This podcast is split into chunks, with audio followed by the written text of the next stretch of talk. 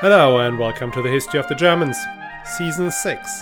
The Hanseatic League is starting today with episode 109, The Gotlandfahrer. If I put the word Hanseatic into Google search, I get as result number 4, Hanseatic King's Lynn, visit West Norfolk. Now, I can say with absolute confidence there is not a single German individual, place, or organization that a small town in England would chose not just to associate with, but to incorporate itself into its history, save for the Hanseatic League. The English may play Zadok the priest at the coronation, but that is because both Handel and Prince Charles are considered English with German roots. King's Lynn calling itself a Hanseatic city is a different thing, and it happens in many other places. Bergen is proud of his Hanseatic past, as is Visby and Gotland and the Dutch former members of the League. The love of all things Hanseatic goes so far that it even overrides the Germans' fascination with all things car related. As you may know, the German system of number plates is strictly hierarchical, as so many other things. The first one, two, or three letters indicate the place where the vehicle is registered at the time. The more letters, the smaller the town or county of registration. So, for instance, WES stands for Wesel and STD for Stade two of the smaller members of the Hanseatic League. The two letter cities are bigger and plentiful. LG, for instance, stands for Lüneburg and BS for Brunswick. And only the largest cities get to proudly display just one single letter. For instance, K for Cologne, B for Berlin, and F for Frankfurt. But what about Germany's second largest city, the free and Hanseatic city of Hamburg? Does your honourable Hamburg merchant drive round in a car ostentatiously displaying a proud single H? Well, no, of course he doesn't. His number plate is HH, standing for Hansestadt Hamburg, leaving the single H to the inland Hanoverians. And other Hanseatic cities like Bremen, Lübeck, Wismar, Rostock, Greifswald, and Stralsund also proudly carry an additional H on their number plate. A subtle reminder to everyone that their hometowns are different and, dare one say, superior to other cities. How can an organization that had hardly any permanent institutions, that traded rather pedestrian commodities like grain, herring, furs, and beeswax, and ceased to exist in 1669, still stir so many people's hearts with pride? That is what we will try to figure out in this podcast series. But before we start, let me tell you that the History of the Germans podcast is advertising free thanks to the generous support from patrons and you can become a patron too and enjoy exclusive bonus episodes and other privileges from the price of a latte per month. All you have to do is sign up at patreon.com slash history of the Germans or on my website historyofthegermans.com. You find all the links in the show notes, and thanks a lot to Corey M, Daniel R, Christopher W, and William S, who've already signed up. A history of the Hanseatic League normally begins with the story of the foundation, destruction, and then refoundation of Lübeck. This series will not do that. For once, we already had a whole episode on the foundation of Lübeck, and if you want to check it out, look for episode 105 of the History of the Germans podcast. But more importantly, the foundation of Lübeck is still just the foundation of a city. Now, do not get me wrong, Lübeck is a stunning city, and its Rathaus and the magnificent churches including the astounding Marienkirche, tells us about the wealth and the civic pride of its inhabitants. But then, Bruges is an even more astounding merchant city, as are Antwerp, Amsterdam, and not to speak of Florence or Venice. What I mean is that if Lübeck, Bremen, Hamburg, Gdansk, and Riga had just been successful trading cities in the Middle Ages, the city of King's Lynn would not remind everyone of their old business relationship. It isn't the size and beauty of its cities that makes the Hanseatic League, it is the way they cooperated. And that does not begin with the foundation of Lübeck, but with something that happened shortly afterwards, in 1161. Being a merchant in the 12th century isn't a job for sissies. These traders aren't spindly, bespectacled men passing their days making long entries in their accounting books or piling up gold coins in the counting house. Merchants in the 12th century are part traders, part adventurers, and part pirate. And at that stage, most of them cannot write, but are a dab hand with a sword. their life is incredibly dangerous. If the risks associated with sailing the Baltic seas at the outer edge of the seasons isn't going to get you, the locals may take a sudden dislike to you, robbers may steal your wares, or some greedy local ruler may decide it's time to levy some new tolls or some toes. You remember that we talked about Frederick II's law court in Sicily where he banned the carrying of weapons. Well, he banned everyone, including his nobles, from going about town with swords and knives. The only civilians exempt from that rule were the merchants, because they really needed them. And these guys were hard as nails. Only a bunch of merchants can come up with the concept of the carroccio, the ox driven war cart the Italian communes used as a rallying point during their battles. These machines were far too heavy and too ungainly to flee the battlefield, forcing the merchant citizen warriors to fight until the very bitter end, whilst their knightly opponents ran away as soon as the bannerman had fallen or turned tail. Travelling within one of the more settled political entities, like say Sicily or the Contado of one of the major Italian city republics, was already a challenge. But going about in what used to be the stem Duchy of Saxony, where imperial power was non existent and the central ducal power disappeared in 1180, was already a lot more challenging. Now, going across the Baltic, where the largest power, Denmark, was caught up in an almost incessant civil war, where large parts of the coast were still occupied by pagans with little sympathy for Western merchants, and where your target is Novgorod, whose ruler is only loosely connected to the Western monarchs, that is way up the maybe not such a good idea scale. Plus, the distinction between honorable merchant and freebooter was rather fluid. Imagine you're a merchant and you have set out to buy cloth and currants at the great fairs of Champagne. But the winds were distinctly not in your favor, or something broke on your boat. I can tell you stories about that. So, you get there late, or you know that you will be late. All the good stuff will be gone, and if you come home empty handed, you face ruin. So, what do you do? You place your ship at the mouth of the Rhine or the Schelde rivers and wait for the next colleague who comes up, board his ship, take his goods, and be off. The only other alternative is well, you press on to somewhere nobody from your corner of the world had yet gone, and, if very lucky, you come back yourself and you bring back some fabulous new products everyone will pay top dollar for. There were some people who were up to this task and that were the inhabitants of Gotland. Gotland is that large Swedish island halfway up the Baltic, and according to many, the original home of the Goths. Gotlanders were a tough people, and they had been trading across the Baltic since time immemorial. By the 12th century, their ships had gained almost a monopoly on the transport of wax and furs from the far north of the Baltic to Schleswig and from there to Western Europe. The Gotlanders were merchants in the style of the Vikings, or more precisely, they were Vikings. That meant they spent most of the year as farmers, with the seafaring activity more of a side hustle. They lived on their farms and during the season took their Viking ships called Knarrs up to the great trading city of Novgorod, picked up what they needed, and then returned either home or somewhere where there was a market for it.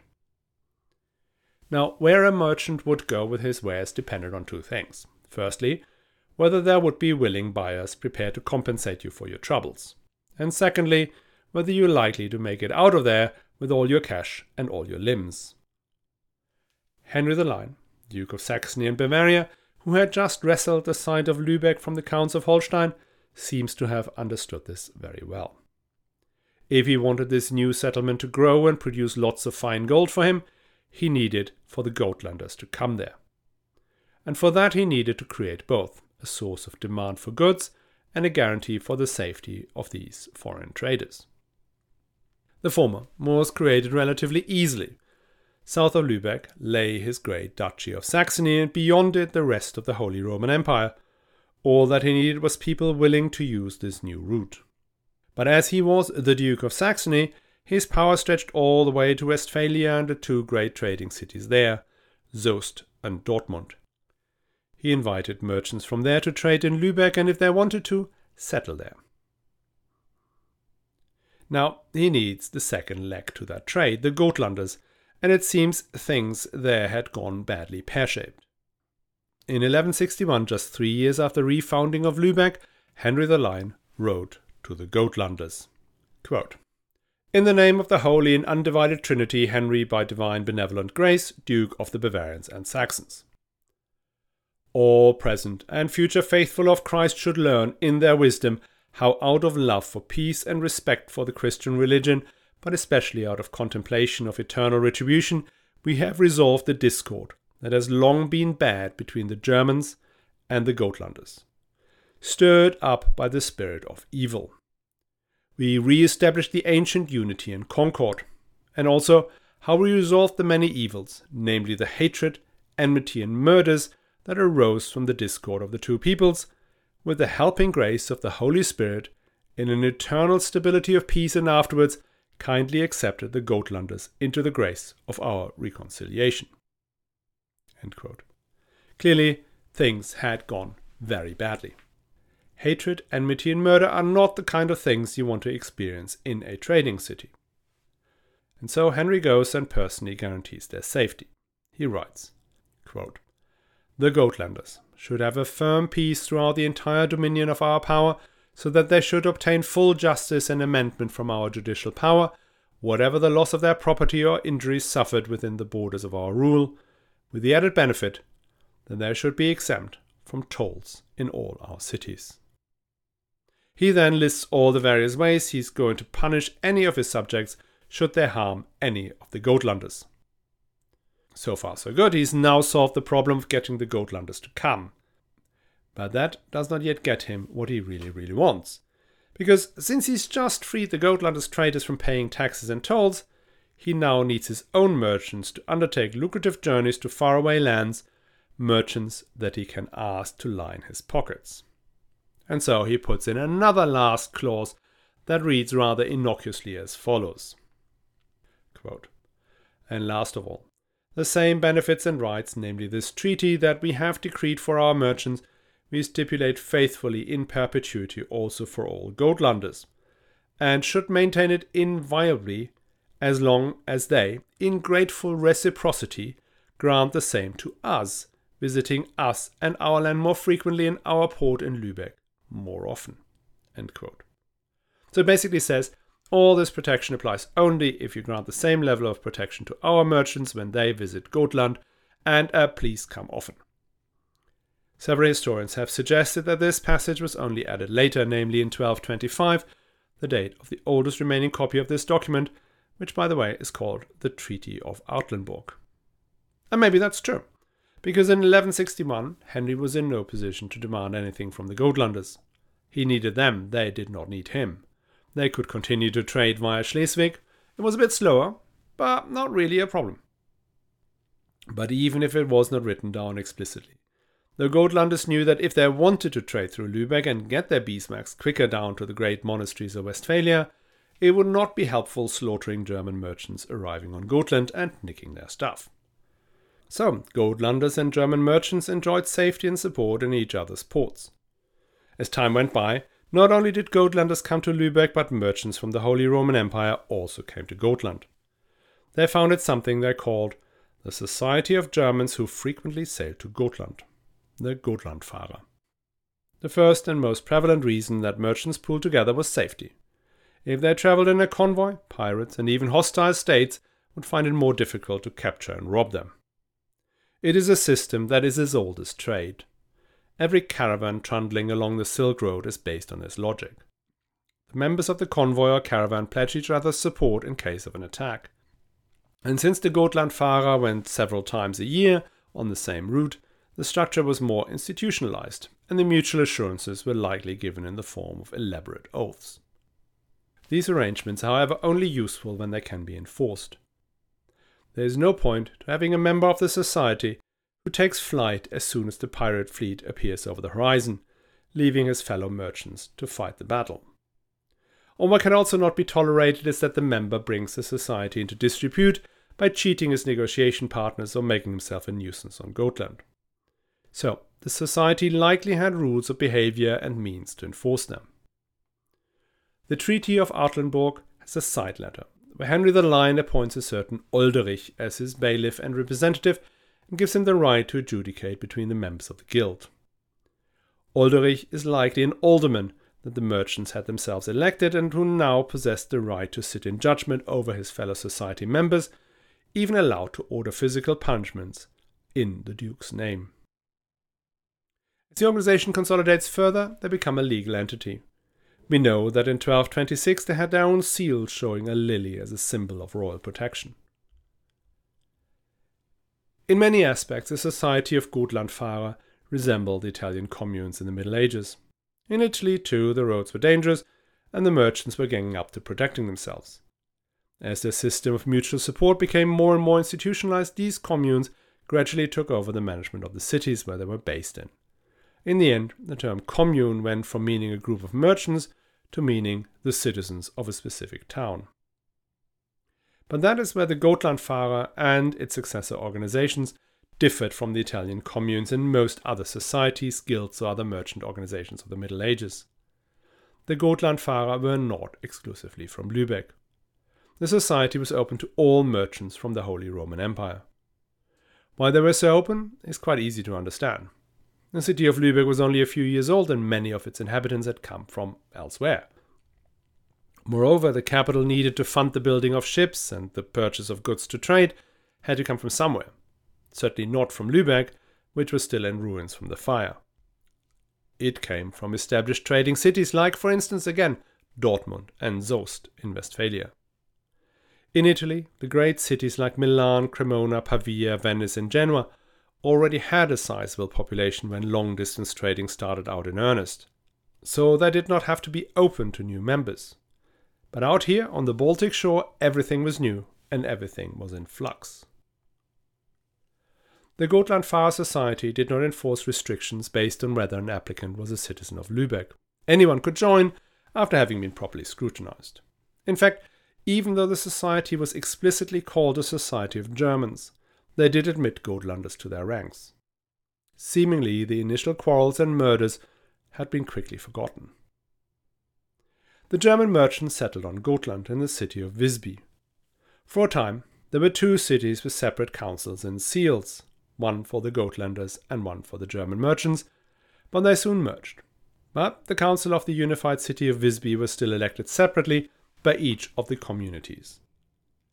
The Gotlander merchants had initially lived on their farms all across the island, but now Visby had become the center. The city grew rapidly and in the middle of the 13th century had acquired 11,200 feet of city walls enclosing 90 hectares. Inside were at least 18 churches, more than in any other Swedish medieval city. The biggest of these churches was the Church of St. Mary of the Germans.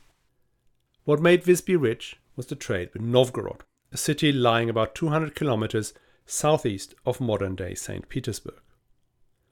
Novgorod was the entry point into the markets of this vast landmass that is today Russia, Ukraine, Belarus, Georgia, and beyond. The main exports from Novgorod were fur and beeswax. Now, beeswax is in very high demand in the West, mainly because the monks and bishops' chapters needed it to light their churches during their nightly prayers. Interestingly, the honey that came from the same source as the beeswax was not sent westwards, but south to Constantinople and then down the Silk Road. The bees had fed on the vast forest of pine, spruce, and fir that cover large parts of Russia. The honey they produce is hence dark and viscous, features much valued in the Orient. The honey went along the great river systems down to Constantinople and from there east along the Silk Route as far as Baghdad and China. This export was seemingly so lucrative that Novgorod would replace its own honey with imported honey from the Baltic that was usually much lighter.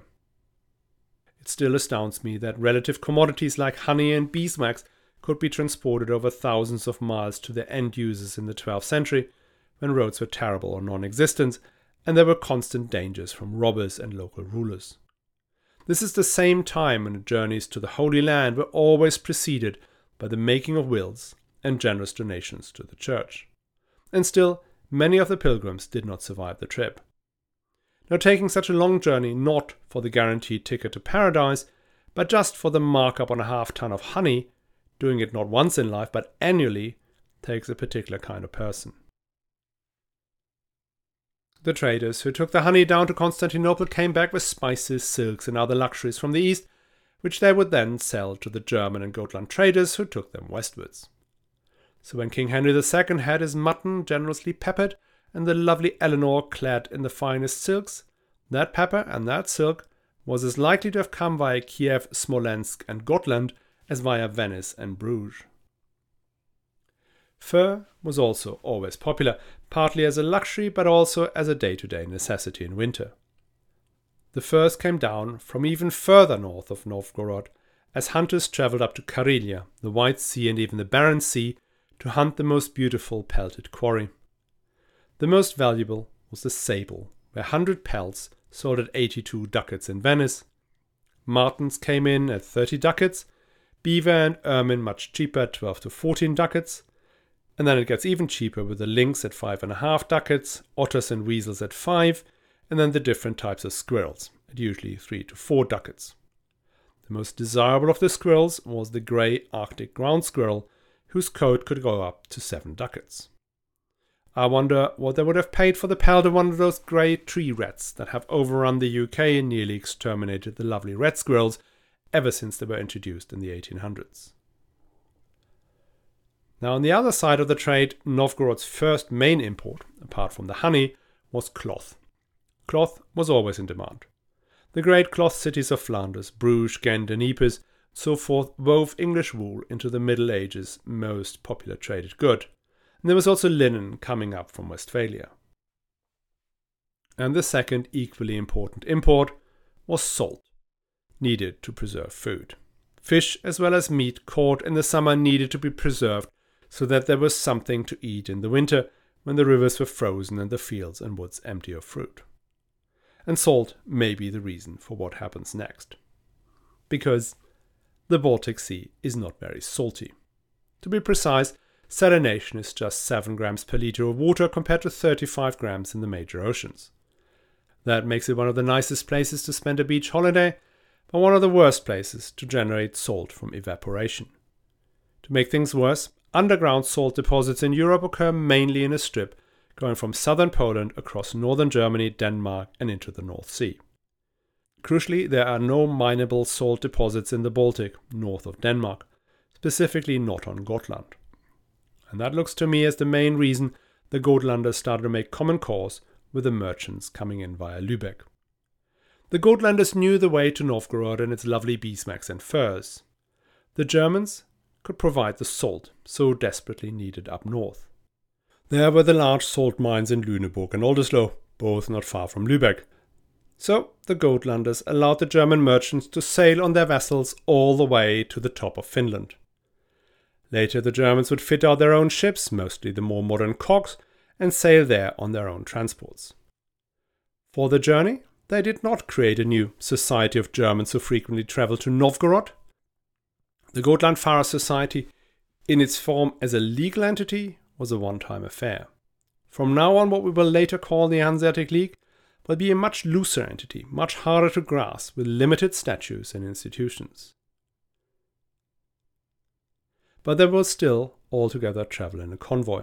And for good reason. As I mentioned before, Novgorod lies almost 200 kilometers inland. The merchants from Gotland, Lübeck, and later from many cities along the Baltic coast would sail up in separate convoys and then congregate on the island of Kotlin or Kronstadt, just off the coast of what is today St. Petersburg. Kronstadt would later become the headquarters of the Russian Baltic Fleet. But since St. Petersburg would not be built for another 500 years, Kronstadt was just a port where goods could be moved onto lighter vessels to sail up the Neva River. Once the fleet had gathered, they would elect two aldermen for the term of this trading expedition. One was the alderman of the yard, who was overall responsible, and then the alderman of St. Peter, who managed transport and was in charge of security. They proceeded along the Neva River, the river that flows past St. Petersburg as it makes its way from the Ladoga Sea to the Baltic. Along the shore waited Karelian and Swedish raiders trying to steal their goods. Once through the Neva River, the traders reached the town of Ladoga at the mouth of the Volkhov River. Here again, the goods had to be moved to new transports as there were impassable rapids. To cap it all off, then they had to travel another 200 kilometers on the Volkhov River until they finally, finally reached Novgorod. Novgorod was by then one of Eastern Europe's largest cities. When the Kievan Rus began to disintegrate in the 12th century, the princes of Novgorod became the dominant force in what is today Russia. The city itself was, however, almost independent, its politics led by local noblemen, boyars, who lived in the city, usually inside fortified compounds, but merchants and artisans also had their say. Population in the 14th century reached 15 to 20,000, very much on par with the largest cities of the Hanseatic League and not far short of Cologne with 25,000. The Gotlanders had been trading with Novgorod for probably centuries and had acquired their own fortified compound inside the city, called the St. Olaf Yard, after St. Olaf, King of Sweden. There they hosted their new German friends and neighbors. These trading yards were effectively small fortresses. The merchants were well aware that they were in enemy territory and that the locals could at any time come and burn down their establishment. It had strong walls, much stronger than the walls of the local aristocratic compounds, and even featured a watchtower. And as the trade with Novgorod grew, the merchants of the Holy Roman Empire established their own yard, the yard of St. Peter in Novgorod. It centered around a church which was used not just for worship, but also as a storeroom for the trading goods. Each night, Two men who must not be related nor working for the same merchant company were locked up inside the church to guard the goods. The alderman's main job was to ensure the community stayed safe. That meant posting guards and maintaining good relationships with the city authority, which I'm sure included the occasional bribe. But even more importantly, he had to ensure discipline amongst his fellow merchants, so as not to provoke their hosts. Misbehavior such as brawling with locals and chasing girls was strictly forbidden. But it also involved making sure that the merchants maintained good standards of probity. Wax was the good most prone to fraud. Sellers and traders would often mix in some other fats, made from acorns, peas, or resins. Neither the seller nor the traders were prepared to guarantee the quality of the product, and complaints were quite common. The yard therefore maintained various forms of quality control mechanisms, including a wax examiner, to ensure goods bought and sold were meeting minimum standards. For quite some time, the community of merchants in Novgorod bore collective responsibility for the debts of any of its members, and each merchant was limited to buy and sell no more than the equivalent of a thousand mark. That was a demand from the Novgorod authorities, who wanted to avoid becoming dependent on one or few importers for their crucial supplies but still have the recourse to a large capital base. Though meant as a restriction, it also worked for the foreign traders, because the constraints limited the volume of imports and kept prices high, making the arduous journey to Novgorod lucrative, even for medium sized merchants. Another provision the authorities in Novgorod insisted upon was that no trader stays in the city all year round. That forced the merchants to break up into two groups there were the winter merchants who came down in early autumn, just before the rivers were freezing over, and stayed until the spring. Staying over the winter allowed them to acquire the best furs that were mostly hunted in the snow when the prey was easier to spot. And just as they left, a summer contingent would arrive, bringing fresh supplies of salt and cloth and buying beeswax and oriental luxuries. Because the winter and summer merchants were completely separate, they also had separate financial arrangements. When, say, the winter merchants returned in spring, they took with them their strongbox, that contained the money collected for the maintenance of the St. Peter yard and the expenses, such as bribes, etc. This strongbox was then deposited in the church of St. Mary in Visby until the fleet would gather again in early autumn and go to Novgorod again. The strongbox only opened when four keys were present, and these keys were held by the representatives of Lübeck, obviously, but also of Visby, the main settlement in Gotland, Soest, near Münster in Westphalia, and Dortmund. Yes, Dortmund. Today best known as a major city in the Ruhr and a world power in football. But Dortmund was also one of the founding members of the Hanseatic League and one of its leaders. So, here we are, back in Visby. The Society of Germans who frequently travel to Gotland, the Gotlandfahrer, and the subsequent organization of the St. Peter's Yard in Novgorod are the earliest forms of the Hanseatic League bear many of the hallmarks of the thing that will gradually emerge. It is first and foremost an association of long distance traders who've got together to protect themselves against the innumerable dangers they experience on their journeys. But other than the Italian medieval communes or the great cloth merchants of Flanders, access to their association or guild wasn't limited to men from a particular place. It was open to all traders from the Holy Roman Empire. We have records of traders from the tiny townlet of Medebach in the Sauerland. To translate that for our US audience, that would be Muskogee, Oklahoma. These guys could travel all the way from the back and beyond in Westphalia to the Arctic Circle and return, all under the protective shield and using the trading privileges of the German merchants in the St. Peter's Yard in Novgorod. And we get another crucial element the commercial discipline and branding. If you came to Novgorod on your own, assuming you made it at all, it would have been very difficult for you to sell your wares at a good price. Your clients will ask, is that cloth you sell really the high quality material from Bruges or not the cheap stuff from Ypres? The salt, could it be mixed with something? Where do I go when I have a complaint and you've gone home? The members of the St. Peter's Yard maintained, or at least pretended to maintain, strict discipline amongst their ranks, and if one of their customers had found themselves cheated by one of their merchants, they knew at least where to go for redress. This created what we would today call a brand. Merchants who came in with that fleet became seen as trustworthy. They may be a touch more expensive, but you get what you were hoping to get. Moreover, the discipline inside the yard created a network of trust between the merchants. Because they had travelled together through the Neva River and up the Volkhov, they had selected two amongst their members to be their aldermen, and these men had proven to be unbiased, even though they may not have come from the same merchant's hometown. They saw fellow merchants who cheated or brawled being punished or even expelled, making you believe that all of those still inside the yard must be honourable and as you spend the long nights of the Arctic winter playing cards or chess with your fellow travelers, standing guard inside the church with another trader, what are you going to talk about? Well, the same stuff we talk about business, politics, and kids. So why not get together for the next deal? Maybe we can bring your son and my daughter together to see whether they like each other? And maybe your boy would like to come as an apprentice to Stralsund. One of the most valuable economic commodities begins to emerge trust. And also, gradually, merchants began to believe that their system of justice they had created with the elected aldermen who kept order was to be trusted.